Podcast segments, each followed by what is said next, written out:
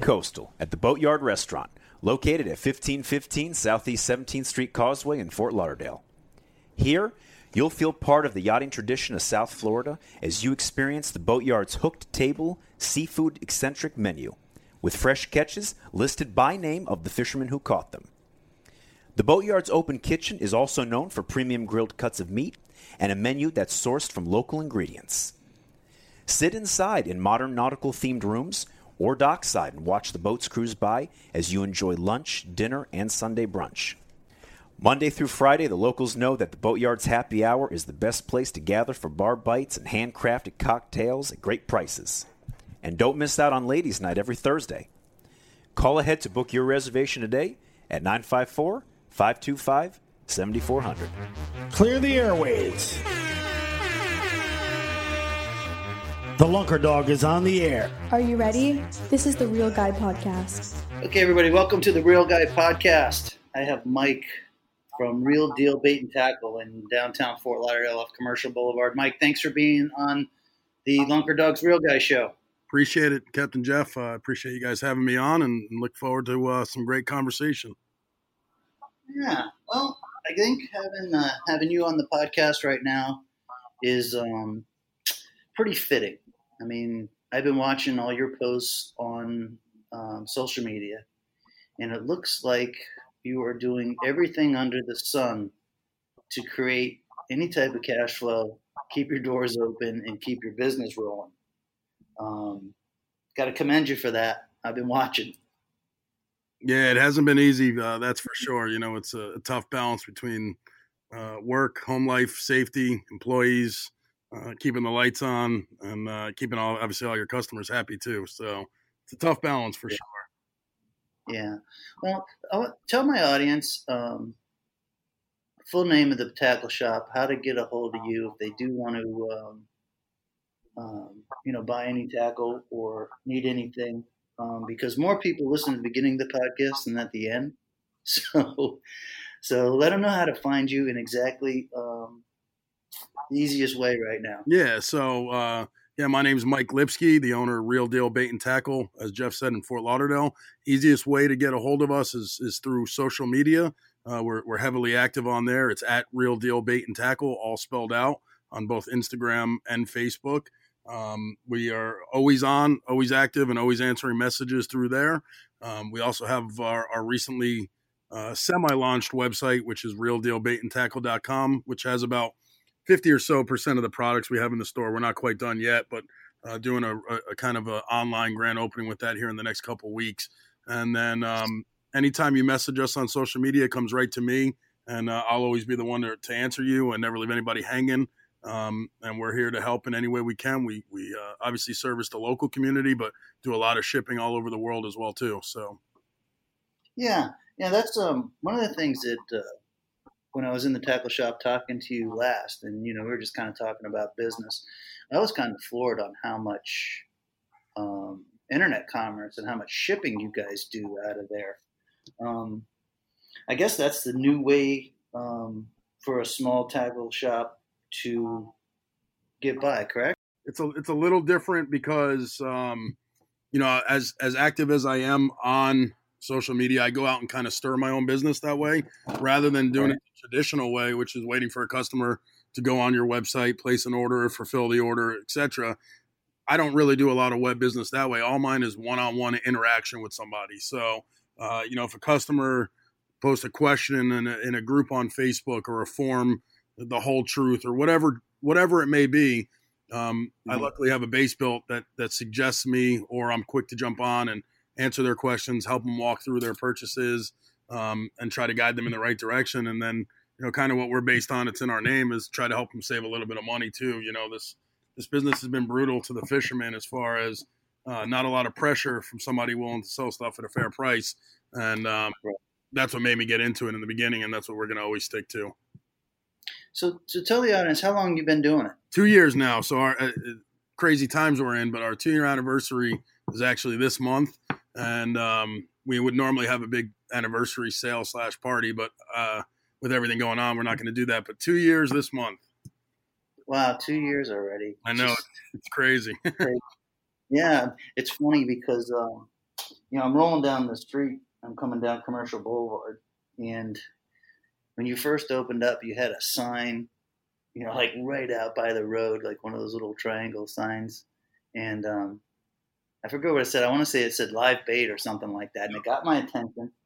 And then I rolled right in there immediately. I was like, live bait? Anybody that uh, uh, advertised live bait, I'm gonna I'm gonna roll in here. But the business um, has a hard time with live bait, huh? Because almost all the tackle shops, the smaller tackle shops, really have limited live bait or no live bait. It's just no money to be made there. Is that what happens? So it's so there.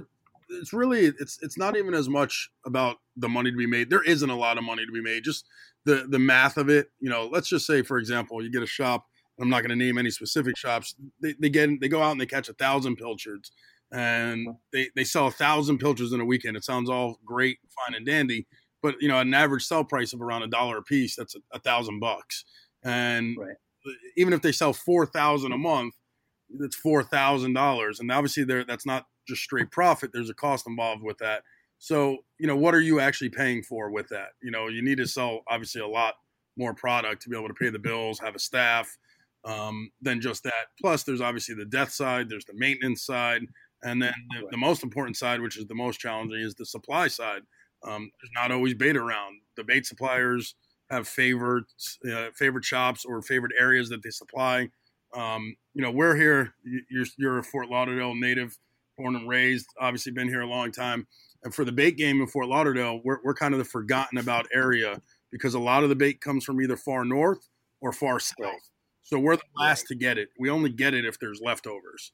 Um, and when it's a really heavy hot bait time, you know, live bait time, shrimp runs, uh, mullet runs or whatnot, when people are really trying to buy bait in the shops, that's when the Fort Lauderdale guys really have a hard time getting it. Yeah, yeah, yeah. And I guess it's pretty universal because um, pretty much, I mean, unless you go down to Miami, like you said, or unless you go up, you know, north of Boca, um, yeah, bait's just um, not consistently readily available. And I don't care what you're talking about, from live shrimp to goggle eyes and anything in between. Um, bait's always been um, a huge issue in the 954. Yep.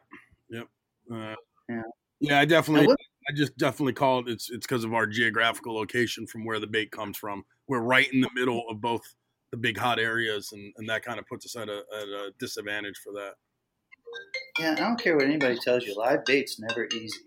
You know what I mean? Live bait's just never easy. Whether you're selling it, catching it, dealing with it, maintaining it, trying to keep it alive, all different stuff. Live bait is just never easy. We're doing, we're doing water changes right now. I don't know if you hear it behind us, but yeah, it's it's a it's a 24 hour process. You can never give up. It's uh, there, there are little what- babies. You got to keep them going. So, right. What made you get in? What made you get into the tackle business? um, you know, so I was always uh, just a recreational fisherman. Uh, always an inshore guy more than an offshore guy to start. Um, Right. I do a lot of offshore, offshore fishing myself now. Um, do a lot of tournament fishing and whatnot. But um, I spent 20 years in the corporate world working for the man, and um, I'd always look for an out to be the man instead of working for the man. And uh, Right. of mine opened up a tackle shop down in Miami, and uh, called me one day and he said, "Mike, you know, um, I said, you making money doing this?" He goes, "No." He goes, "I'm not." He goes, "But I'm telling you, I'm, I'm having the most fun I've ever had in my whole life." I was like, "Man, that sounds good." He's like, "Mike, you make enough money, you live, you're happy, and you don't have a boss up your ass." And I said, "Man, that sounds good." And I just uh, just woke up one day and ran with it, you know. So no So, clue okay, what I was doing, never in the business, just just blind entered it, you know. So it was more for the passion. It wasn't an X's and O's type. Uh, definitely, uh, uh, obviously, anybody starts a business, you're you're going to start thinking of financial side at some point. If not, you're probably more of a hobby than a business. But initially, it was just kind of just a, a peace of mind, looking for a better quality life from a non-financial standpoint versus the financial side. Right, right, right. Now, being a small business owner and going through this COVID virus and the crazy times that we're going through, stuff that no one's ever seen before, people, you know, there's no right and wrong answers out there. Um, kind of give a little bit of uh, a little bit of uh, what you've been going through, and maybe there's some other small business owners that can relate, and maybe you can, um, you know, just tell them tell them how you feel and how, and how the process is working so far. Yeah, you know, obviously, uh, I've had a lot of sleepless nights here in the last month or so, and um, that becomes that comes from making tough decisions both for the business, uh, our staff, our families, and whatnot. And you know, you only get a certain amount of information through the news or the government and whatnot, and um, then you have in business the same things you have in life. So we have peer pressure as far as our competition. What's your competition doing? How's the business looking? Is there enough business to be had to stay open? Do you continue to pay the employees, your staff?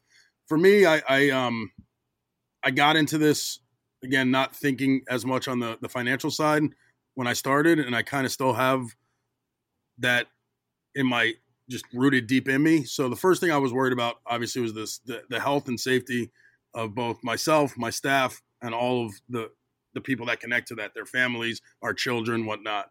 Um, so we very early on we we closed down uh, our showroom to not letting customers in and moved to a, a, curbside model, which was working, but it was kind of a hassle. Customers liked it, they didn't.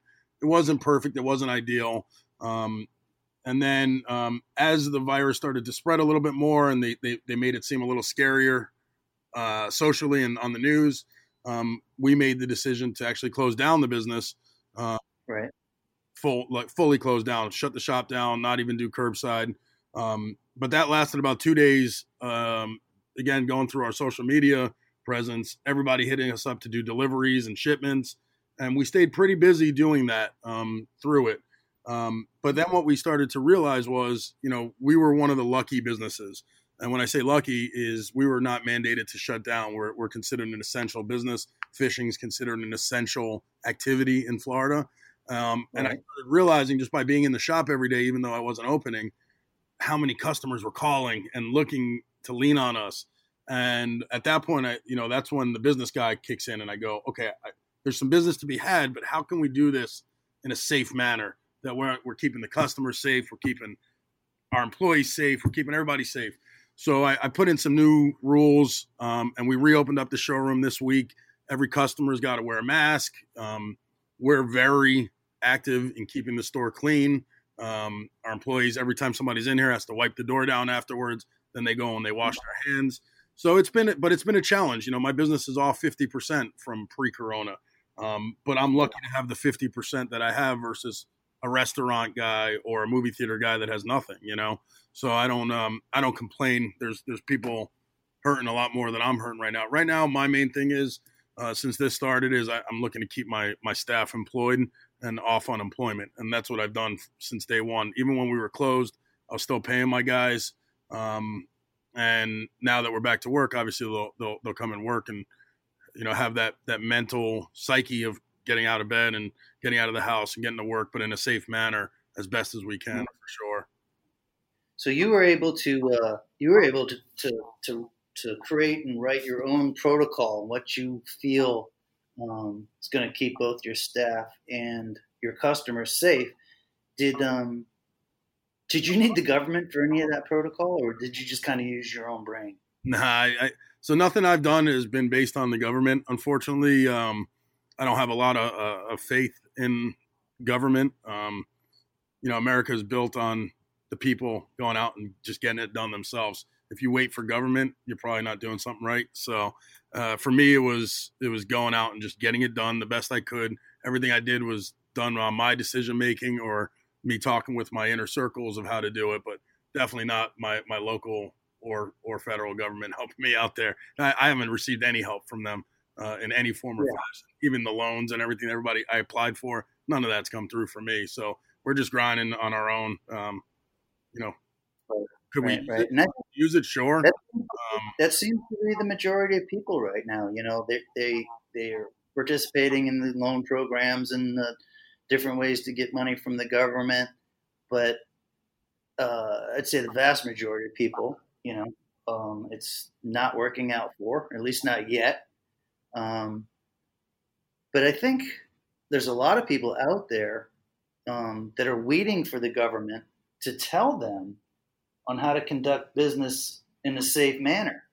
And they're kidding themselves. Them freaking people downtown in Fort Lauderdale can't tell you, or they don't know what's going to keep your employees safe, or the people that walk in your place safe, or the people that reach out to you safe.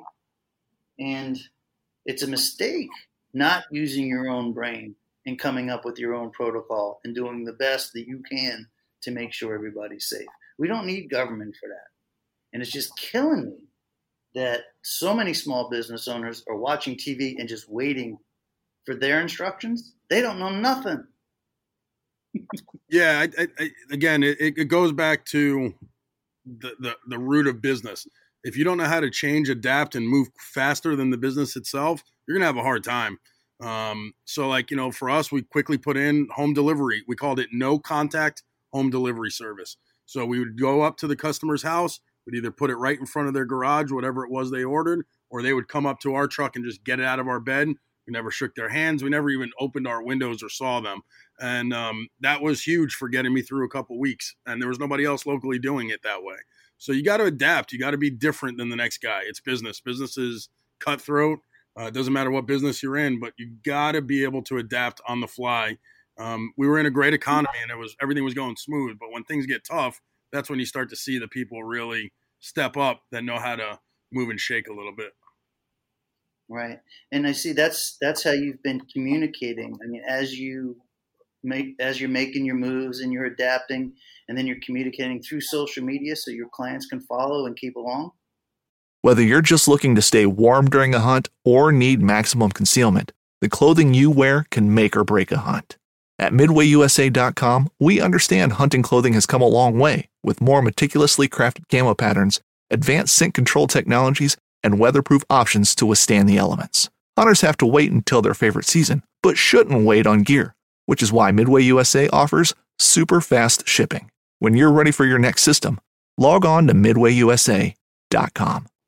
Oh yeah, hundred percent. So uh, since day one, I took a uh, approach where I have an open social platform uh, what that means is, you know, my accounts are open for anybody to see, whether it's enemies, customers, friends, competitors. It's all out there. I don't hide anything. Um, you don't see Walmart not advertising their sale on soap or, or toilet paper because Target sells the same soap. So for me, it's a, it's a it's a bold, in your face approach. Um, I think from a social element here locally, I changed the way tackle shops kind of approach social media because now they all seem to do what I do, but I won't take any credit for that.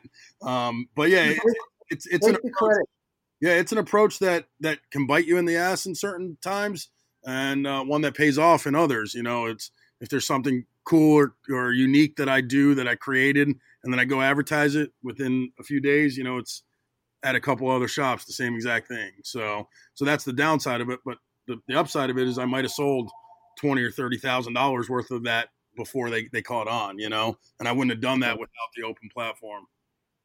Right, right. But dude, take the credit because um, when you're an innovator in anything, you never get any credit. So if you don't give yourself the credit, nobody else is going to give it to you. Yeah, but I don't do it for that. I do it just because I don't. From day one, I I, I made a, a pat to myself that I don't worry about any of my competitors. I, I have some really good ones, ones that I respect I, more than I could ever tell you because even though we're competitors, I have a lot of friends that are tackle shop owners. They could be right up the street from me, or, or not even so. Miami, West Palm. I talk to a lot of different owners, but I don't ever think about them. No offense to any of them, how good or great they may be there's no point of the day where I'm like, oh, this guy's shop popped in my head. I think about my shop and then I think about my customers. And when they walk through my door, giving them the best experience they could have. And when I stopped worrying about the other guys and started worrying about my guys, it really is, is when my business kind of changed uh, for the better, you know? So.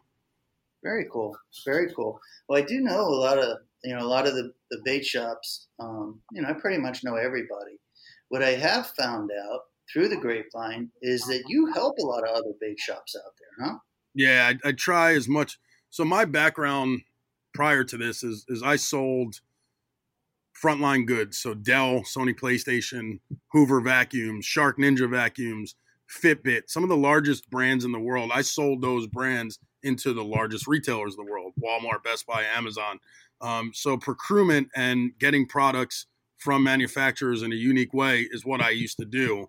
So I help these guys. A lot of the shops they'll they'll call me up and be like, "Hey, who do you get this from?" Or I, I can't hit their minimums. Let's say, you know, there's a product that you got to buy $4,000 worth of to get it. And this is a small shop in a small area and they only want to start with $500 worth. I'll sell it to them at my cost and not even make a penny just to help them out. Um, but it, it, it, it's all it's all to help everybody out because it helps me get my mins, or I'll put them in touch with the vendor. Um, try to help the vendors out too. We're we're all in this together, you know. And uh, what people forget is competition is good for business. Without competition, there is no business because then you have uh, then you have uh, somebody controlling, and the more competition, the better. Can there be too much and can it be a little saturated at times? Sure, but competition is good. I, I who doesn't want to step in the ring and fight? You don't want to step in the ring and stare at each other. So I, I want competition whenever I can get it. Right, right, right. The um, that's one of the things that um, in the guide business, um, I think a lot of guides don't get. There's some that do, some that don't, but um, the more, the better relationship you have with the other guides, and the more you can help the other guides, um, the more they can help you. And if you help them, and they don't help you, it's like, you know, one hand doesn't wash the other, but one hand does wash the other. And the more you help the other guides, the more help you will receive. I think, um, especially, well, normally this time of year, you know, you get booked just dead solid. And what you want to do is you want to take all those people fishing, but you can't. So what you do is you reach out to the guys that you know that are working hard. And you know that in in the in the long run that if you help them, it's going to help you. Oh yeah, and, for sure. That that overflow back and forth is huge. Um, plus, yeah. quite frankly, if you guys as as um, as guides don't have a, a, a base, right? Hey, is is the bait on the beach or is it inside? Is are the fish on the beach or are they inside? Is there a particular spot where you know something's loaded up or overfished or too heavy? You guys all share that kind of information with each other. Um, and it helps you all. You know, if you go out and you post a lunker right now, you go you go throw some 46 and they could see where it is. How many boats are there the next day? you know, right, right, right. It, it, you may not get the charters every time from it, but all those guys, you know, you post a monster fish or a monster bite, 10 guys get a charter the next weekend or that same weekend because you did that. Um, right. So that, that's what some people don't realize, you know, is that it's, we're all in it together. Are there guys we all don't like because they're just, excuse my French, douches? Sure, but that's just the nature of the human nature. So, but Dude, there's douchebags in every game, right? Doesn't matter what the game is, my man. So. let me let me change let me change direction on you a little bit. Since we're going through this COVID virus and such uh, scrutiny on China, um, do you think that the anglers out there, the tackle shop owners out there, um, are going to start putting pressure on the manufacturers, the tackle manufacturers that make so much stuff over in China?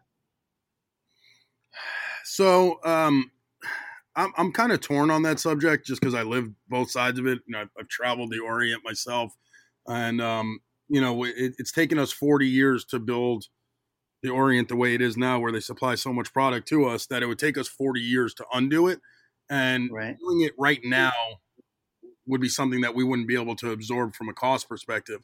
I think in certain areas, yes. Um, you walk in my store, I promote U.S. made reels before I do Chinese or, or Japanese made reels. Um, right. That's because it's obviously helping our local economy, and I want to keep that going. But certain things right. we don't have the ability yet to make at a reasonable price. So if you take like a you know a pack of hooks, let's say that we're used to paying two dollars and twenty nine cents for retail, and then we got to start making them here, and that that same thing becomes three fifty, and you do that across every product in the store. That's where it gets right. Difficult. You start pricing the customer out. So, I, I think from that standpoint, we'll allow. For me, I allow the the higher ups to to kind of give that pressure, um, because quite frankly, everybody no matter who you are, as best as we know, you have something that's made in China, no matter what, and um, it'd be really hard to get it all back here very quickly. Um, right. So that that that one's a tough one for me. I'm like kind of middle of the road on that. I I enjoy affordable things, and sometimes when it's made in the U.S., it's not as affordable. And uh, unfortunately, we got to break that stigma in the U.S. that you know we it's too expensive the labor. I'm sorry, man. There, there's plenty of people that will work for a fair fair wage that could build these. No, things. We just forgot how. Yeah, yeah. No, I think you're 100% right on that. One of the, the the things that just, you know, like these are things that are going through fishermen's minds that I think, you know, they thought about in the past, but because of the, you know, because of the, the bad PR with China and it's just making people think a lot differently. And like I did a post on Facebook the other day and um, all I wrote was if I wanted to buy 100% American rods and reels, where would I turn to? And man, did I get just a huge response. I want to say we had like 250 comments in 24 hours, and everybody, you know, had their opinions. And you know, a lot of people were like, "Oh, buy Penn, that's American. Buy this, that's American."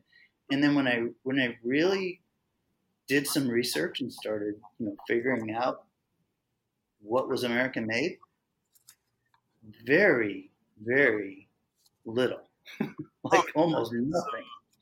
Um, There isn't a single then spinner made in the U.S. right now. There isn't a single what?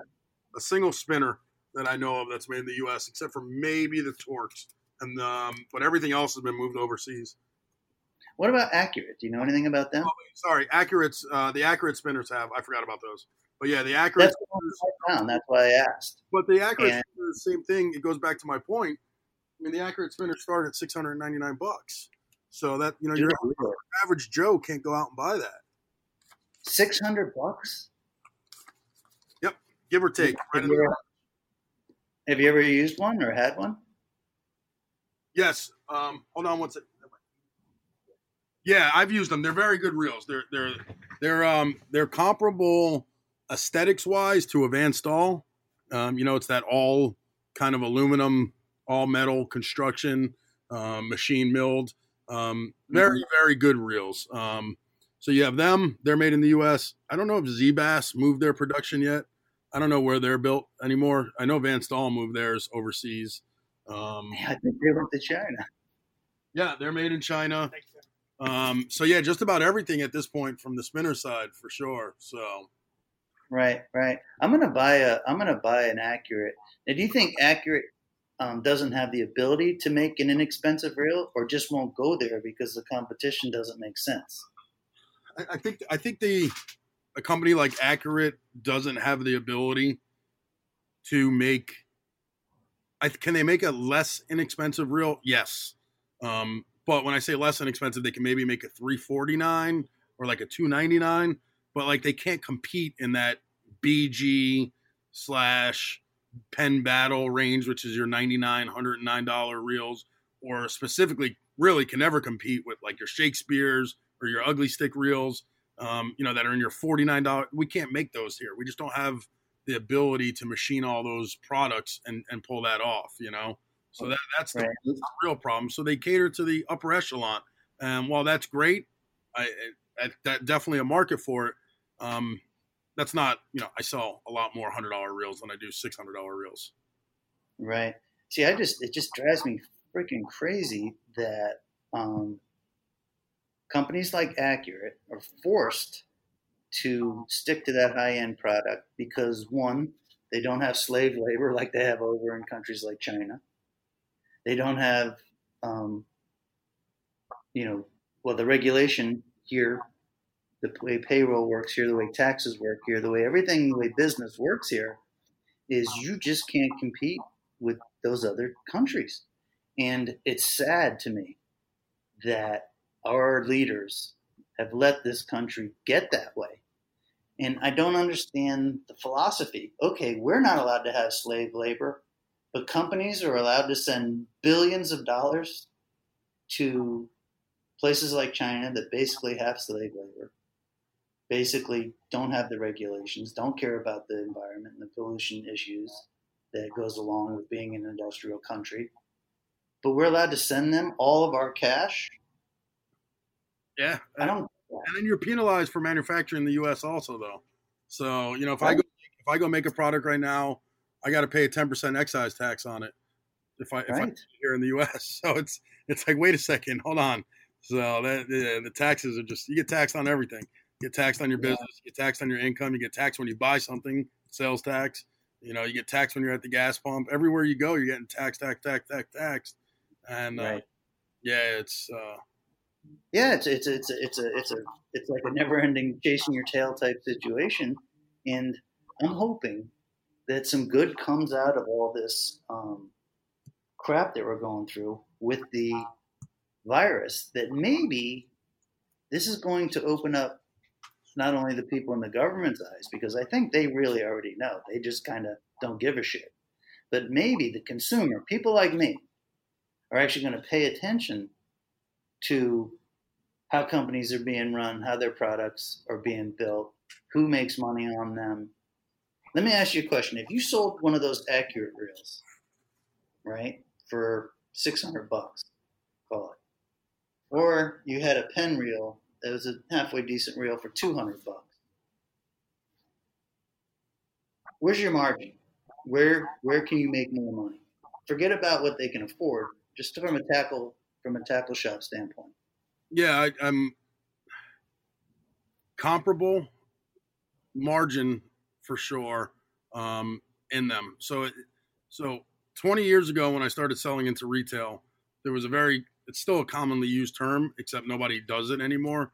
There was a term in retail called keystone, and um, keystone means you buy something for five, you sell it for ten. That's just kind of what you always used to do. You used to double your money. Right. Um, that's what every retailer looked for. They wanted keystone margin. Now you can kiss that keystone long, long, long gone. And um, you would think that with these products being cheaper in the Orient, you'd make more money, right? More margin because you're saving money doing it in the Orient, right? No. What the manufacturers are doing now is in order to hit that cheap price point, they want you, the retailer or the reseller, to make less money. So if some, a reel is $100 and you go back to the 20 year mentality, I'm buying that reel for 50. Now that $100 reel may cost me 79 or $81 and they want you to make a $20 bill on it. And by the time you pay your credit card tax or fees and this and that, and then, you know, the customer always wants a little deal or some free line, which we give out free mono with every reel, you don't make a lot. Where when you sell the big reel, the expensive one, with that margin being smaller, it's more acceptable because it's it's a larger margin dollar, right? So if I make Right. twenty percent on hundred bucks, I'm making twenty dollars. When I make twenty percent on six hundred, I'm making a buck twenty. So it, Right. it's you, you, it's pick your poison. You know, I I'm the type I'd rather sell six six different people a hundred dollar reel just to keep the action going. Um, Right. Right. Well, and then they buy the other stuff Correct. where That's where you hope to do it. So, like I mentioned before, I I, I used to work for Sony PlayStation. Um, a PlayStation costs three hundred bucks, two hundred ninety nine dollars in the stores. Walmart buys that PlayStation for two hundred and ninety five dollars. By the time they move it to their stores, it's gone to their distribution center. It hits their trucks, and they move it to the stores. They're already at a negative. But why do they do that? People say, well, when you go in, you're not buying just the PlayStation. You need the extra controller. You need the accessory. You need the game. That's where you make your money. Right, right, right. Now, see, the way I, in the way I see it is, I see them just squeezing the piss out of the small guy like yourself, because I know for a fact that places like Walmart and Bass Pro Shops, Cabela's, whatever, um, they're buying stuff at a discount. Oh yeah. So get. look, if I it, it, I call it, and I don't know how do we how how are we with talking bad words on Dude, it? put it out there. This is the Real Guy podcast. You can say anything. I call it who's got the biggest dick to swing. So if, if my dick's swinging small and theirs is swinging massive, and I write a purchase order for a hundred pieces or something, and they come in with a purchase order for a million pieces, they're obviously going to buy it better than than me as the little guy. Now, what we Right. hope for is companies to protect the little guy, um, and what that is is what a lot of people hate is called MAP pricing, or you know, manufactured approved or minimum advertised pricing. Uh, two different terms. That's where the manufacturer sets the retail, and you can't change that retail. So, like that PlayStation's two hundred ninety nine bucks. Walmart's not allowed to sell it for two fifty, if even if they wanted to lose the money. And me, the little guy, I'm not allowed to sell it for two fifty either. So we're on the same playing field that way. Um, at least we're able to protect the retail where it doesn't work out is is if you go look at Amazon or Walmart with a company that doesn't have that, that's Mhm. where it really screws us, the little guy. Um, and I don't want to throw any of my vendors under the bus in particular, but there's some products that I buy for $170 is my cost, and Amazon's retailing it for 165. Right. And I'm like, wait a second, how are they retailing this cheaper than I could buy it for? Uh, Right. And obviously, we're in a very savvy um, time now where everybody has the access to the internet right at their fingertips. So a customer comes in my store and says, "Hey, how much is this reel?" And I say it's 249 bucks. They go, "Well, it's 165 on Amazon." And I say, "Hey, man, order it from Amazon. I can't even match that price. I'm not. I can't afford to lose money. They can afford to lose money because it all gets blended in with the big bucks they make elsewhere." Right. How do you how do you see that panning out in the long run? Um, so where it hurts is if you are a business that just sells products, right? If you want to buy a product and resell a product and you're going to try to compete against an Amazon or a Walmart, you're you're screwed. uh, uh, Is the best I could say for you. If you Okay. bring something to the table, right? You bring local knowledge, you you rig and do your own things, you create some of your own products or or things of that such nature to complement that big product that you sell, that big name brand that you sell, then you got a chance. That's that's where we get lucky here in South Florida. You know, you go to Minnesota or you go to New York or you go to California, none of those places fish like us. You got to have that local knowledge. We we have a lot of products that our local fishermen have pioneered and created. Um, and we we offer those products and Bass Pro can um, Right. because they don't, they don't buy from the little guy making a product in his garage, hoping to sell two or three tackle shops, or you know fighting every day walking the docks to find the bait that that, that we only use here in Pompano. Let's say you know, so that's Right. your advantage. You need to find in business your advantage over the big guy because there's always one there because you have two things you either have products they don't have or you have people and your people are sometimes 10 times tenfold worth more than the products you have in your store you know i, I heard one time there was this great line you know a lot of business owners they think man i got to hire the right people because if i don't have the right people i'm going to fail. And what the business owner forgets about it's not really the hiring the right people it's the firing of the right people. If you got a sour seed you're screwed you know you're done. You got to make sure to get rid of those bad ones. You could always hire more and fire more but you got to have the right people. And if you got the right people big box can't touch you as a little guy but there's a lot of people that don't want to do the work or put in the time to, to go toe to toe with them like you know you you or any any local fisherman put me up against the walmart fishing center you know at, at the local walmart unless you're going bass fishing man I, I i'll take me over them any day you know so Yeah, yeah. that's I, think, I think you're doing a good job. I also think that um, I think there's a lot of dudes that are like me that just can't stomach going to Bass Pro Shop to save a few dollars. Um, like my philosophy is, and kind of like how I know you is, even if like you're not in my my regular loop, so I can't frequent your store, you know, most of the time. The stores that I can frequent um, are actually down in Miami a lot of times because it's on my way to work. yeah beta Or- my buddy chris we're all buddies down there so Right, right. But the, the the point is, is like the only time I will spend any money at Bass Pro Shop is if somebody buys me a gift card that uh, Bass Pro Shop will sell.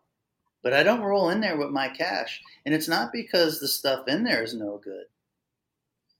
I want to talk to somebody that is in this industry, that is in the game that I'm playing. And when you talk to somebody at Bass Pro Shop, I'm not saying there's not anybody there that can speak to you about the game you're in, but a lot of times there's nobody there. Like one of the things that I know that uh, you've done um, is one get good guys that you hire in the shop, and also I noticed that you're not afraid to train people and make them a real deal guy. Like what you're doing with Mateo. How old's Mateo now? Uh soon to be 16 i think 15 All right, now you know I did a podcast with him, and a lot of it had to do about him going to work for you, and I learned some things. But what the one thing that I learned was that you're willing to invest in a young person that really doesn't have the skills yet, but because he's into the game, he really loves fishing.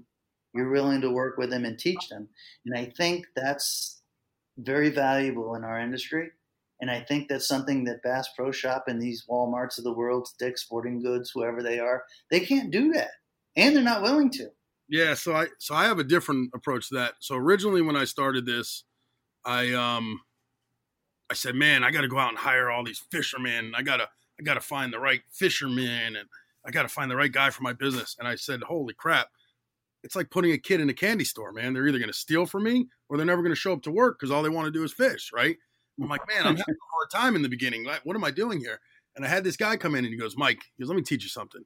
He goes, go to your local Bass Pro, go to your local Dick's, find somebody, just sit back and watch that is great with customers. Don't ask him if he knows a word about fishing. Find somebody that's good about customers that Dick's or Bass Pro forgot about. You know, they're just another number there, you know? He goes, and you hire them and you train them to be the guy that you want. They already got the customer side down. Now, now teach them your way of approaching the fishing business. And I sat back one night and I was like, damn, that that's that's a good way of thinking. And right at that time, I thought about it. I had this customer of mine. His name was John, and he was a manager at Dick's, and he would shop in the store, come in and buy a Crowder rod. He's a real ugly guy. I'm just joking. He's looking at me right now. but, um, um, I said, man, he's that's that guy. He's, he's, speaks well. He presents well. He shows up to work. And uh, I wrote him that night, and I was like, "Hey, man, you're looking for a second job? I don't have full time work, but some part time." He's like, "Yeah, that that sounds good." And John's been with me now. Now he's full time with me and part time at Dick's, and he's been with me over a year at least now. Um, and then another employee who's also right behind me, Tristan. Tristan was a Bass Pro employee, and um, him and I had become friendly on social media somehow. Um, as you know, sometimes you kind of friend request somebody that you don't know uh, in person as much, but you have like interest. And I said, man, this kid works at Bass Pro and he's promoting them like it's his business. He, he's really into this. You can see the passion. So I made the same right. after him and got him to come over from there. And then just every day, it's a, it's a it's a training process to train them to do it the way we want to do it here versus where the next guy does it. Or you know, again, I don't care what the other guy does. This is how we do it in my store, and um, it's all customer centric first. But I'd rather invest the time and the money into training somebody to do it our way than somebody that knows how to do it their way. I love it. I love it. Well, listen, Mike, um, that was this is a great podcast. I'm really glad that uh, you spent some time and, and, got on the on the Real Guy podcast with us. Um, I want to thank you for being in the Real Guy Network for all these years. I really appreciate it. And um, listen, really, you know, wish you the best in the future. I think you're doing the right thing over there at Real Deal. And um, run that dog. And thanks so much for being on the Real Guy podcast. No, I appreciate it. Likewise. Thank you so much, Jeff. Anytime you need anything, you know we're here for you, buddy. All right, pal. Keep up the good work. Keep your chin up and uh, run that dog. Got it. Later.